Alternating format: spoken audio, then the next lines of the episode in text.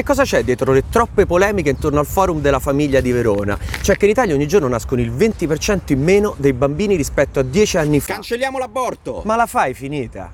Cioè che siamo il primo paese al mondo in cui gli over 65 sono più degli under 15. Basta, mamma e papà, dobbiamo diventare fluidi. Ma cosa c'entra, scusa?